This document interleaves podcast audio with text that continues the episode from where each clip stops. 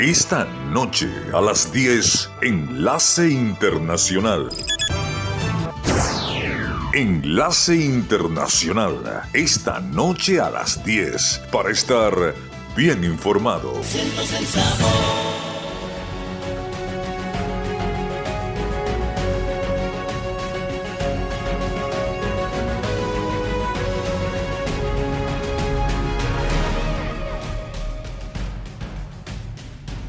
www.redradial.co.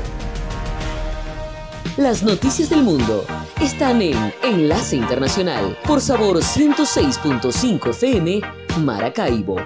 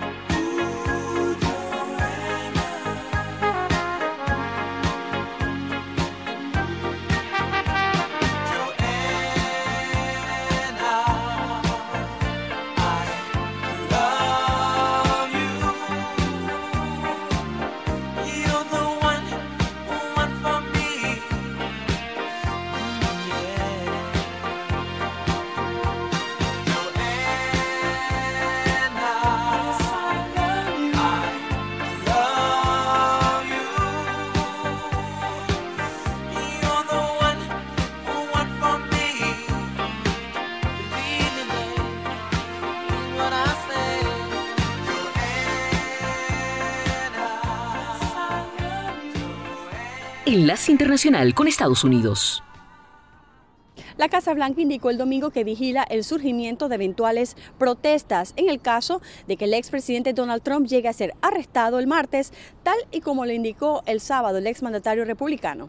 Trump está siendo investigado por la Fiscalía de Nueva York por el pago del monto de 130 mil dólares a la estrella de cine porno Stormy Daniels para supuestamente silenciar una relación sexual y aseguró que será detenido en el marco de esas pesquisas. Sin embargo, ante el llamado a protestas del expresidente, han generado reacciones, en su mayoría apagadas, de sus partidarios e incluso algunos de sus más fervientes leales descartan la idea como una pérdida de tiempo o una trampa para las fuerzas del orden.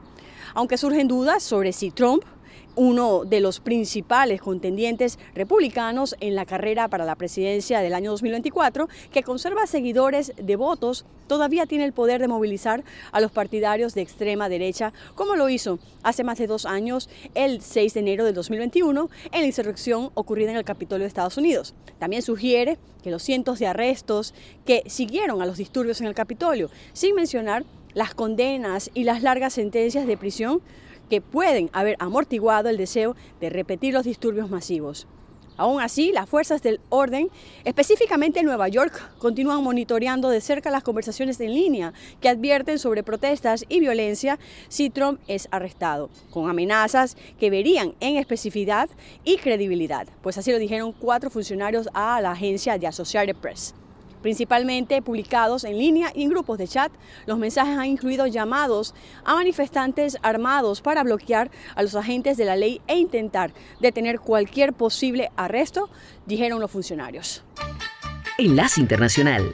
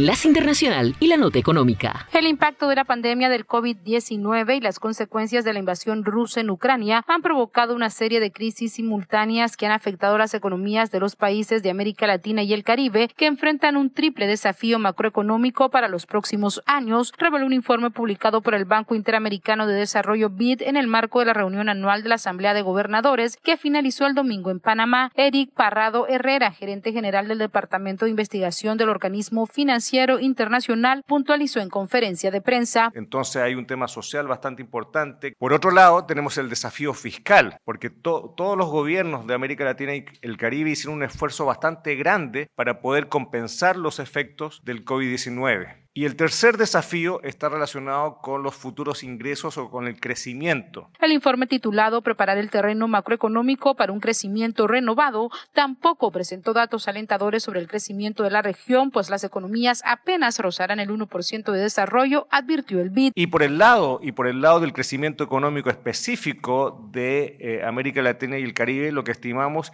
es que para el 2023 el crecimiento esté en torno al 1%, eh, para este año y en el caso del 24 hacia adelante de 2%. El Banco Interamericano de Desarrollo realizó su asamblea de gobernadores en Panamá, un encuentro oficial que es un foro de discusión entre los gobernadores de las instituciones, en su mayoría ministros de Haciendas, presidentes de bancos centrales y otras altas autoridades de los países miembros. También asisten representantes de instituciones financieras multilaterales, agencias de desarrollo y bancos privados. Nadie dijo que era fácil despedirnos ni siquiera sé si puedo ser tu amigo y mira si nos hemos querido.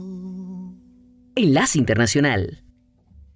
¿Cuántos universos hemos inventado? ¿Cuántas vueltas a este cuento le hemos dado? Y mira, mira, mira lo que nos ha pasado.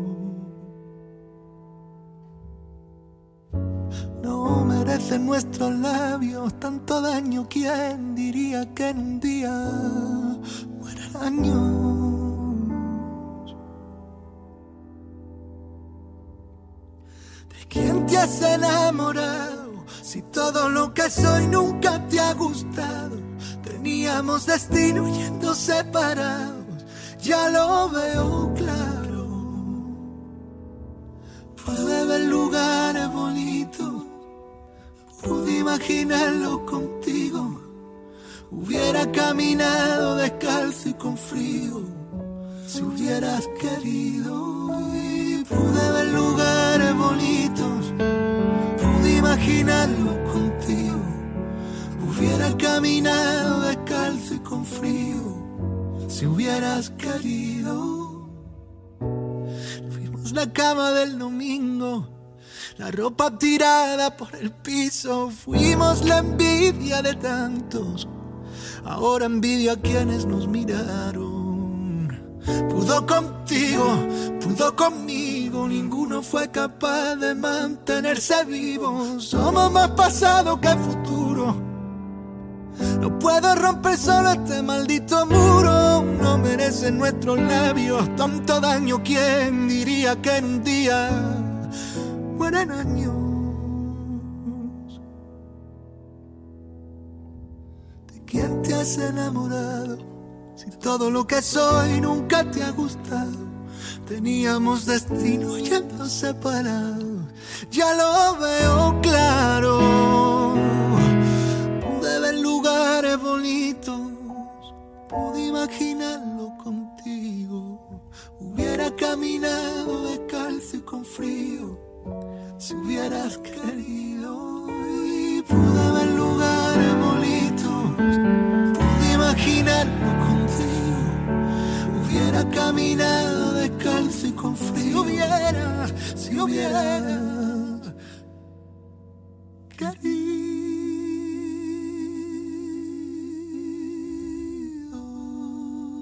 Escuchan Enlace Internacional por Sabor 106.5 FM en Maracaibo.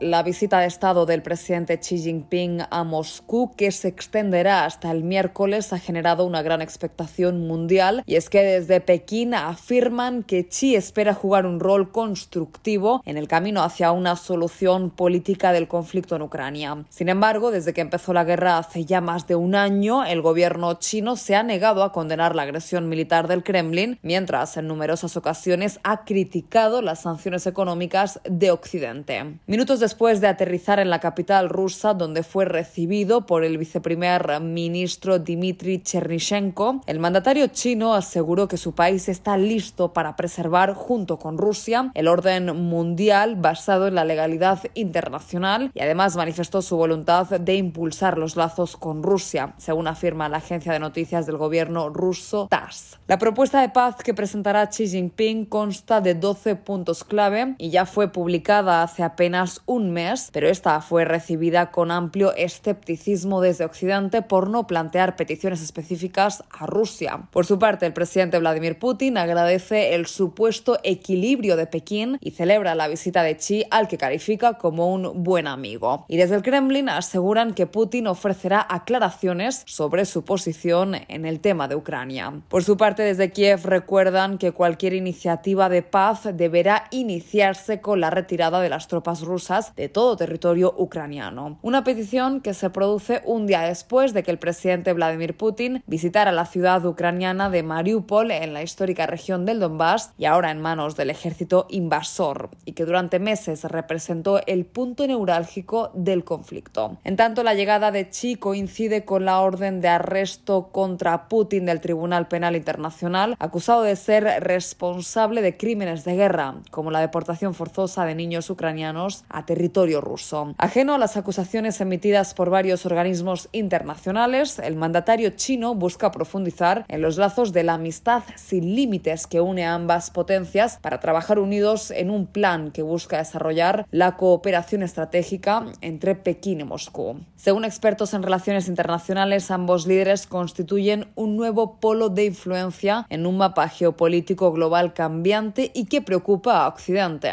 Desde Europa y Estados Unidos no ven con buenos ojos la afiliación entre estas potencias y condenan la opacidad y la falta de rotundidad del gobierno de Xi Jinping a la hora de utilizar su influencia para frenar la invasión militar del Kremlin. Suavemente, bésame. Enlace Internacional con la quiero Música. sentir tus labios besándome otra vez. Suavemente, bésame. Que quiero sentir tus labios besándome otra vez. Suave, bésame, bésame. Suave, bésame otra vez. Suave. Yo quiero sentir tus labios besándome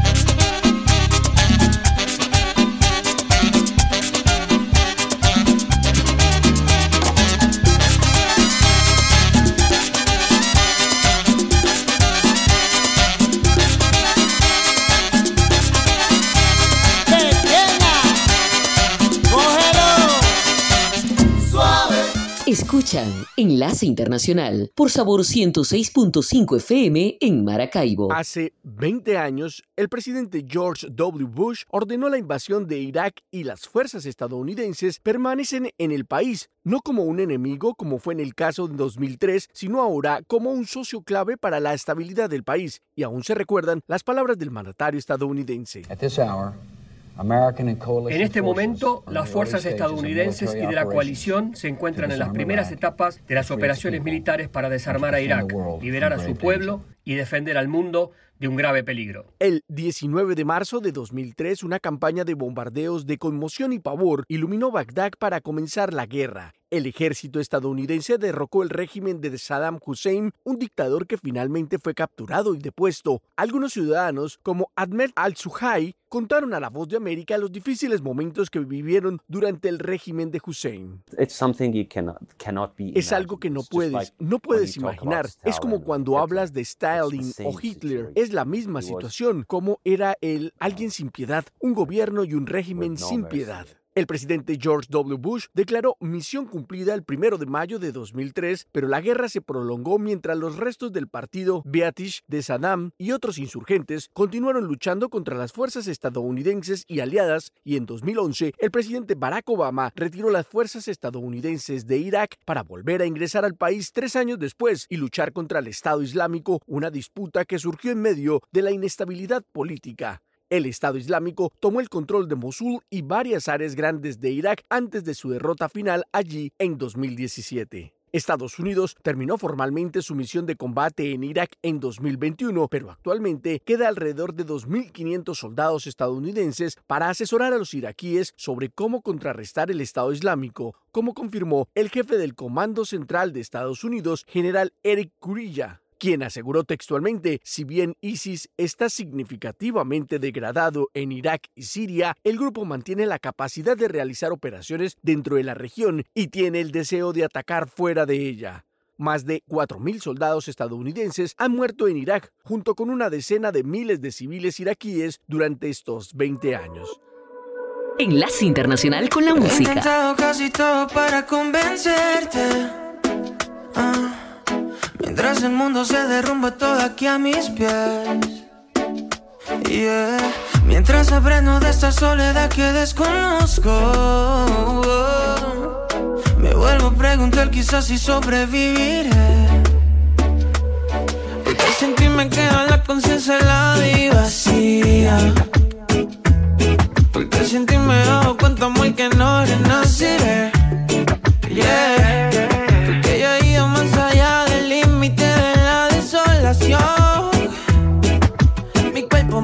Mente y mi alma ya no tienen conexión.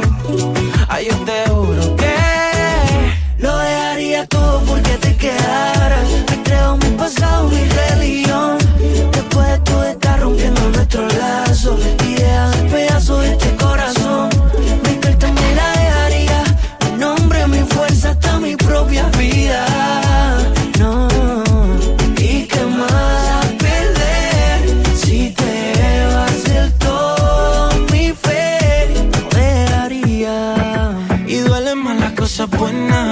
No sé que es demasiado tarde para remediar. No me queda bien valerme de diez mil excusas. Cuando definitivamente sé que ahora te vas. Y aunque no la pueda cambiar, yo seguiré esperándote. Pues si algún día tú me quieres ver, yeah, te vuelvo a repetir que estoy muriendo día a día. Aunque también estés muriendo, tú no me perdonarás. Aunque sentí haya llegado el límite de la desolación. Mi cuerpo, mi mente y mi alma ya no tienen conexión. Yo sigo muriéndome. Lo dejaría todo porque te quedaras. Y creo mi pasado, mi religión. Después de todo está rompiendo nuestros lazos. Y dejas en pedazos este corazón. Mi piel también la hasta mi propia vida.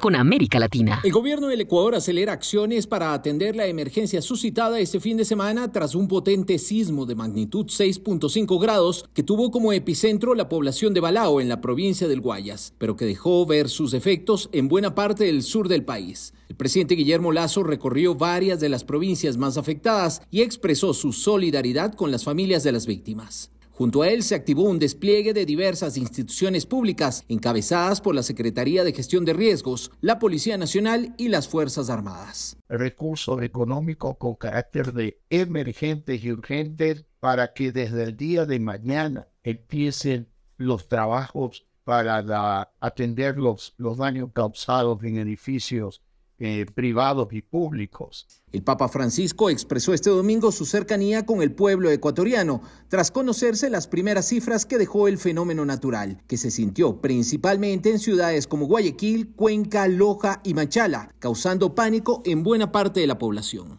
Queridos hermanos y hermanas, ayer en Ecuador un terremoto causó a muertos y heridos y tantos daños. Estoy cercano al pueblo de Ecuador y le aseguro mis oraciones por los defuntos y por todos los que están, han sufrido. Gobiernos amigos y organismos internacionales también expresaron su apoyo por las pérdidas y daños que dejó el movimiento telúrico. Enlace Internacional con Venezuela. El gobierno venezolano confirmó el domingo que investiga por presunta corrupción administrativa y malversación de fondos a un alcalde y a funcionarios vinculados al sistema judicial y a la industria petrolera, entre ellos Joselit Ramírez, que según versiones de prensa local fue destituido de su cargo como jefe de la Superintendencia Nacional de Criptoactivos y Actividades Conexas. Ramírez es buscado por el gobierno estadounidense por lavado de dinero y evasión de sanciones. Además, es cercano al ministro de Petróleo Tarek El Aizami, también sancionado por la Oficina de Control de Activos del Departamento del Tesoro. El presidente Nicolás Maduro había llamado el viernes a los ministros de su gabinete a apegarse a la ética. Tienen que apegarse a la honestidad y al servicio público desinteresado. El servicio como un apostolado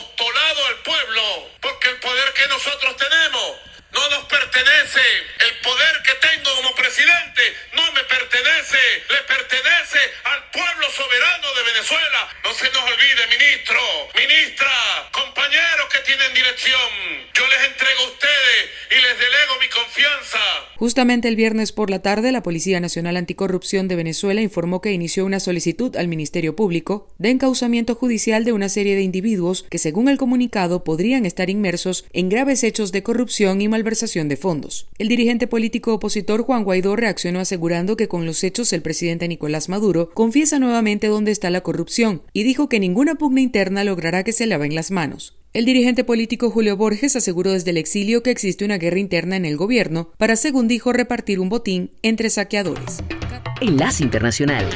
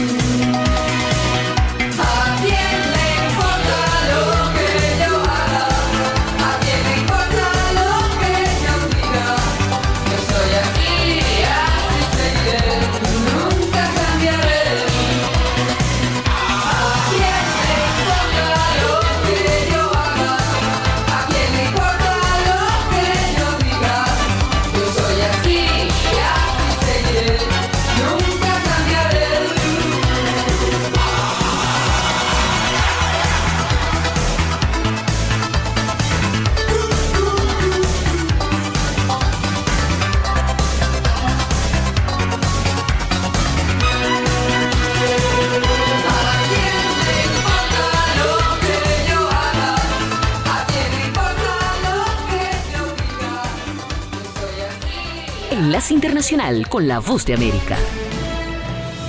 Este es un avance informativo de la Voz de América. Desde Washington les informa Henry Llanos. En un contexto de complicidad mutua, el presidente Vladimir Putin recibe a su homólogo chino Xi Jinping en una visita de tres días. Nos informa Judith Martín. La visita de Estado del presidente Xi Jinping a Moscú, que se extenderá hasta el miércoles, ha generado una gran expectación mundial. Y es que desde Pekín afirman que Xi espera jugar un rol constructivo en el camino hacia una solución política del conflicto en Ucrania. Sin embargo, desde que empezó la guerra hace ya más de un año, el gobierno chino se ha negado a condenar la agresión militar del Kremlin, mientras en numerosas ocasiones ha criticado las sanciones económicas de Occidente. Judith Martín Rodríguez, Voz de América. Autoridades de Miami Beach impusieron un toque de queda a partir del domingo por la noche durante el periodo de Spring Break, después de dos tiroteos fatales y multitudes ruidosas y caóticas que la policía ha tenido dificultades para controlar. El gobierno de la ciudad ha informado en un comunicado que piensa, el gobierno de la ciudad informó en un comunicado de prensa que el toque de queda queda será a partir de las 11.59 de la noche del domingo hasta las 6 de la mañana del lunes y es probable que se establezca uno adicional desde el jueves y hasta el lunes 27 de marzo. Estas son las noticias. A tempranas horas de la mañana acompañado por... No coincide con la medida unilateral implementada por el gobierno. Ya por precaución han recomendado no viajar a la zona. Estos son los corresponsales de la Voz de América. Álvaro Algarra, Voz de América, Caracas. Giselle Jacome, Quito, Ecuador, Voz de América. Juan Ignacio González Prieto, Voz de América, Buenos Aires, Argentina. Llevando siempre la información desde el lugar de los hechos. La presidenta del Perú, Dina Boluarte, cumplió 100 días de gobierno y se mantiene pese a la crisis social y política que vive el país. Nos informa Silvia González. 100 días de gobierno acaba de cumplir la presidenta del Perú, Dina Boluarte, luego de ocupar el cargo tras el golpe de Estado del exmandatario Pedro Castillo. Y su inicio fue muy complicado entre protestas que piden hasta hoy su salida junto al de los legisladores que hasta ahora no han logrado un acuerdo para adelantar las elecciones. Diversos analistas políticos han calificado el gobierno como represor y le acusan de no haber sabido manejar las protestas sociales. Para analizar las acciones de la mandataria durante su gobierno de 100 días. Silvia González, Voz de América, Perú. Unas 43 mil personas murieron el año pasado durante la sequía más larga jamás registrada en Somalia. Según un nuevo reporte, la mitad eran niños. El primer conteo oficial de muertos anunciado en la sequía que asola gran parte del cuerno de África. Se espera que al menos 18 mil personas mueran en los primeros seis meses de este año. La crisis actual está lejos de terminar, indicó el informe publicado por la Organización Mundial de la Salud y la Agencia para la Infancia de Naciones Unidas. Somalia y las vecinas Etiopía y Kenia enfrentan una sexta mala temporada seguida de lluvias. Este fue un avance informativo de La Voz de América.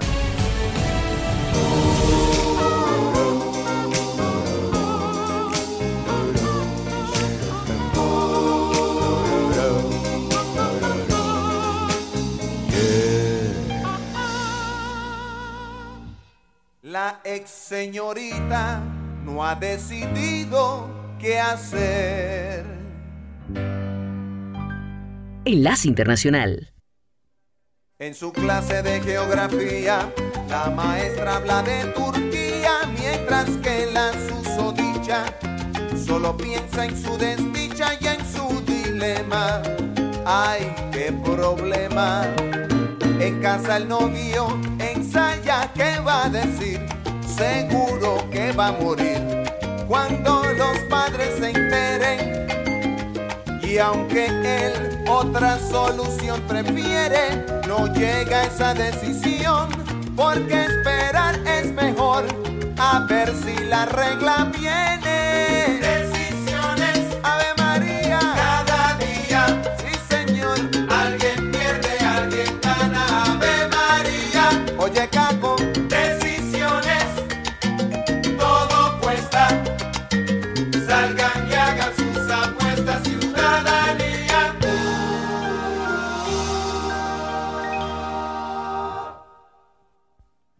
El señor de la casa de alquiler, a pesar de que ya tiene mujer,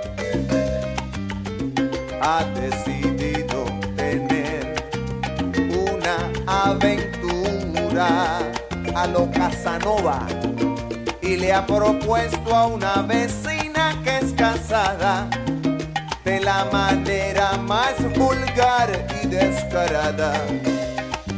Que cuando su marido al trabajo se haya ido, lo llame para él ser su enamorado. La señora que no es boba se lo cuenta a su marido y el bravo decide cómo no invitar al atrevido y ella lo cita cual lo acordado. Y el vecino sale todo perfumado con ropa limpia que su esposa le ha planchado y trae una flor que se encontró en el tendedero. Dígalo, love story. Y dentro de casa de la vecina está el marido, indeciso sobre dónde dar primero, con un bate de béisbol del extranjero, de esos que dicen que Tony Armas, Slugger, y suena el timbre, ring, ring, y no es el gran combo, comienza la segunda del noveno.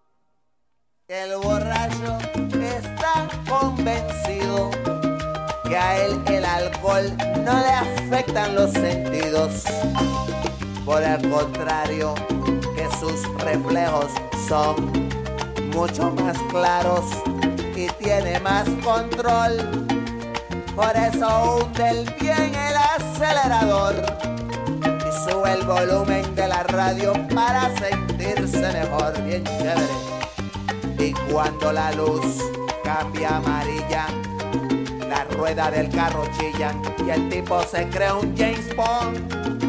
Decide la luz del semáforo comerse y no ve el troca aparecerse en la oscuridad.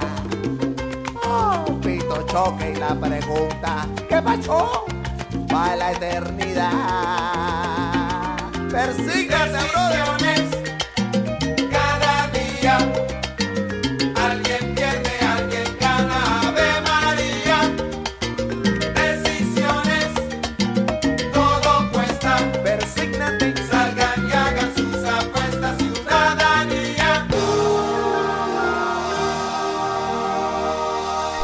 Internacional con Centroamérica. Honduras espera hoy la visita del funcionario estadounidense y asesor presidencial especial para las Américas Christopher J. Dodd para sostener reuniones con funcionarios hondureños y representantes del sector privado para evaluar el compromiso de Estados Unidos de fomentar el crecimiento económico inclusivo, la democracia, los derechos humanos y el Estado de Derecho. En ese marco surgen muchas interrogantes sobre las implicaciones o consecuencias comerciales entre los gobiernos de Honduras y Estados Unidos a causa de la decisión de la presidenta de Honduras de restablecer relaciones con la República Popular de China. Consultas realizadas por la Voz de América a legisladores hondureños difieren sobre la decisión e incluso algunos llegan a mencionar que podría traer consecuencias en acuerdos de cooperación con Estados Unidos. Daniel Discoa, diputado por el opositor Partido Nacional, dijo que se debe evaluar si esto no incide en las relaciones comerciales con Estados Unidos. Si va a ser mayor el beneficio para Honduras que el riesgo que se corre de romper relaciones con China-Taiwán, que ha sido un aliado histórico, pues se puede analizar. El problema aquí sería que nos traiga fricción con los Estados Unidos, que perdamos la amistad con China-Taiwán y que al final esto sea un componente geopolítico y no de beneficio comercial para Honduras. Por otra parte, el diputado Ramón Barrios del Partido Oficialista Libre aseguró que la decisión es de los hondureños y su beneficio, pero no el de otras naciones. Eh, acuérdese que quien tiene asiento en las Naciones Unidas es la China continental, el mismo Estados Unidos. Estados Unidos que mayoritariamente aquí nos obliga a tener relaciones con Taiwán, pero ellos tienen relaciones con la China popular, no tienen relaciones con China-Taiwán. A la gente se le olvida que Estados Unidos, o sea, que somos menos de 15 países los que tenemos relaciones con Taiwán. Taiwán no tiene asiento en las Naciones Unidas. El analista Gilberto Ríos explica que el país no debe ser la excepción si otros países mantienen relaciones con China e incluso con los Estados Unidos. Como El Salvador mantiene buenas relaciones con Estados Unidos, lo mismo eh, Costa Rica, República Dominicana, bueno, todos los países de Sudamérica, salvo Paraguay, que tienen relaciones con China, tienen buenas relaciones con Estados Unidos y no creo que nosotros eh, seamos la excepción. Esta decisión, según el gobierno de Honduras, busca establecer nuevos convenios comerciales que mejoren la inversión desarrollen infraestructura y aumentar las exportaciones. Enlace Internacional.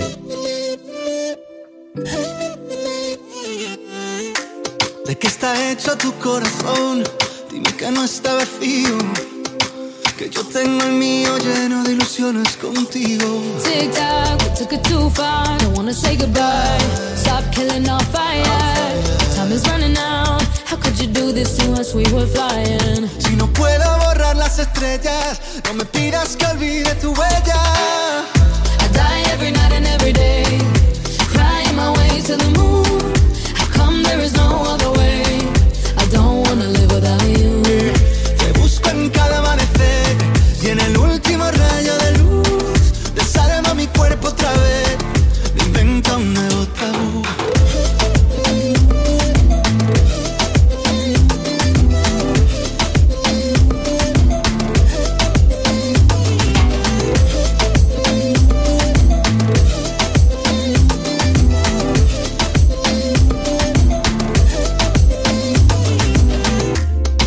Can I do to take us back? Back to the very beginning.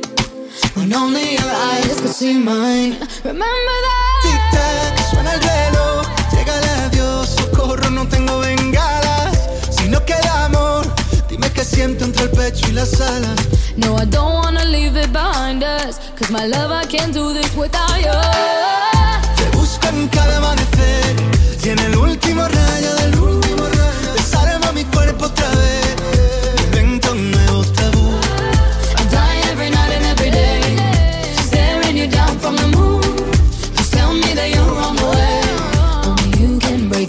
break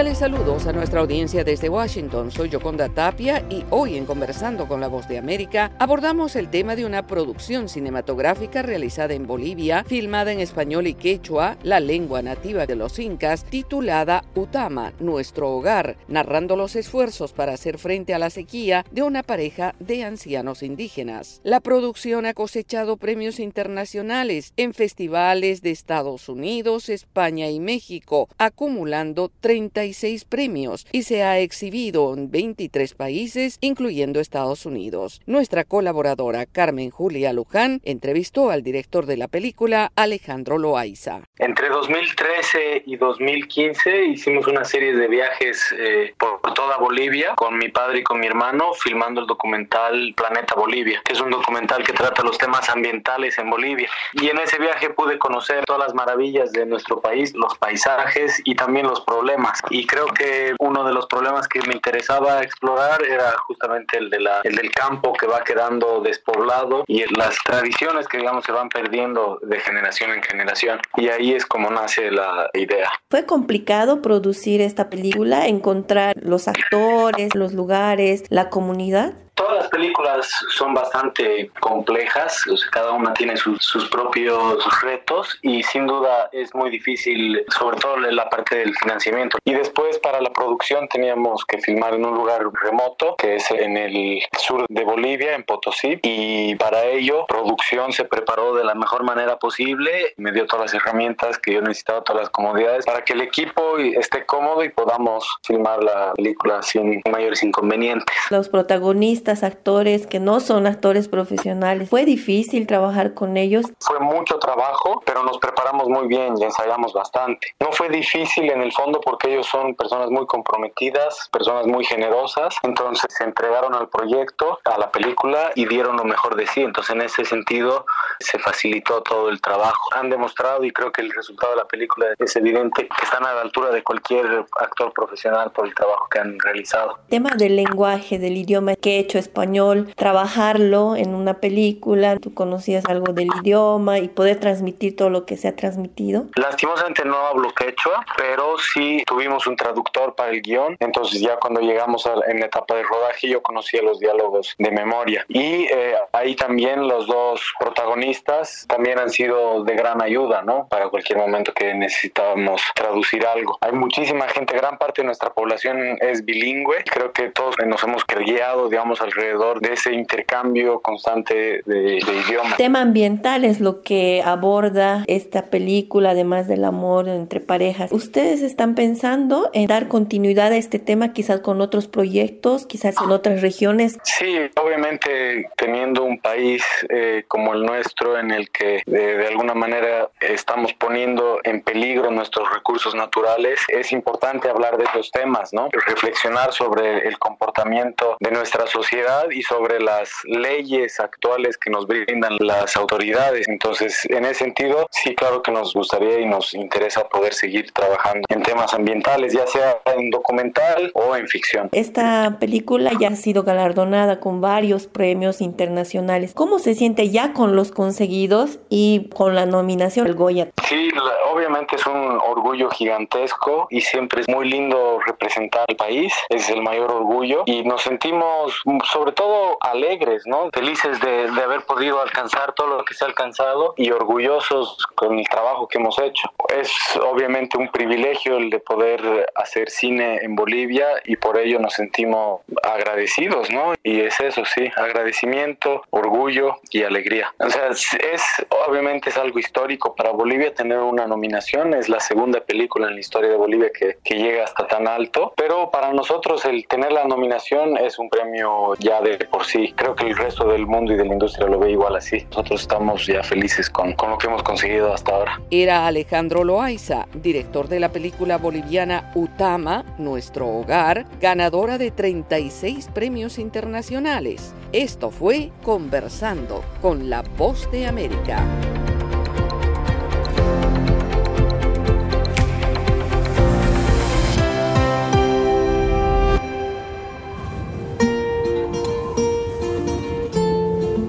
Enlace Internacional con la Música.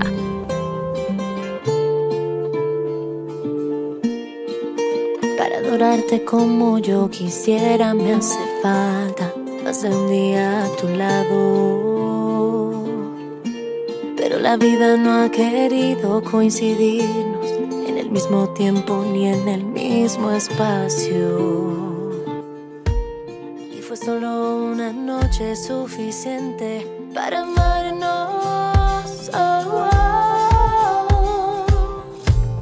Despertarme en la mañana y saber que no fue un sueño, que esa noche nuestro cuerpo cayeron lento. Encontrarme en tu mirada y poder ver en tus ojos que fuimos una sola alma. Cayendo lento,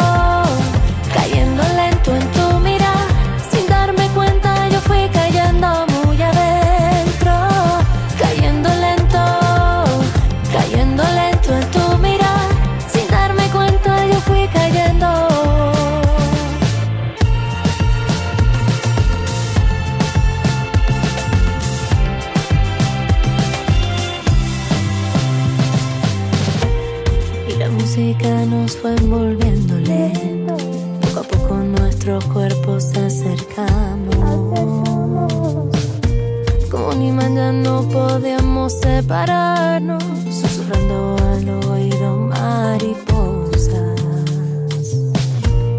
Y fue solo una noche suficiente para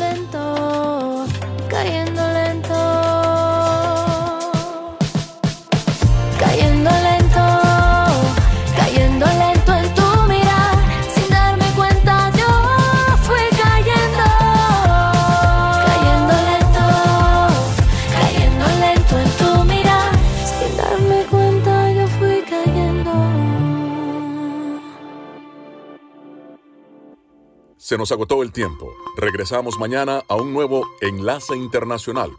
Gracias por su sintonía.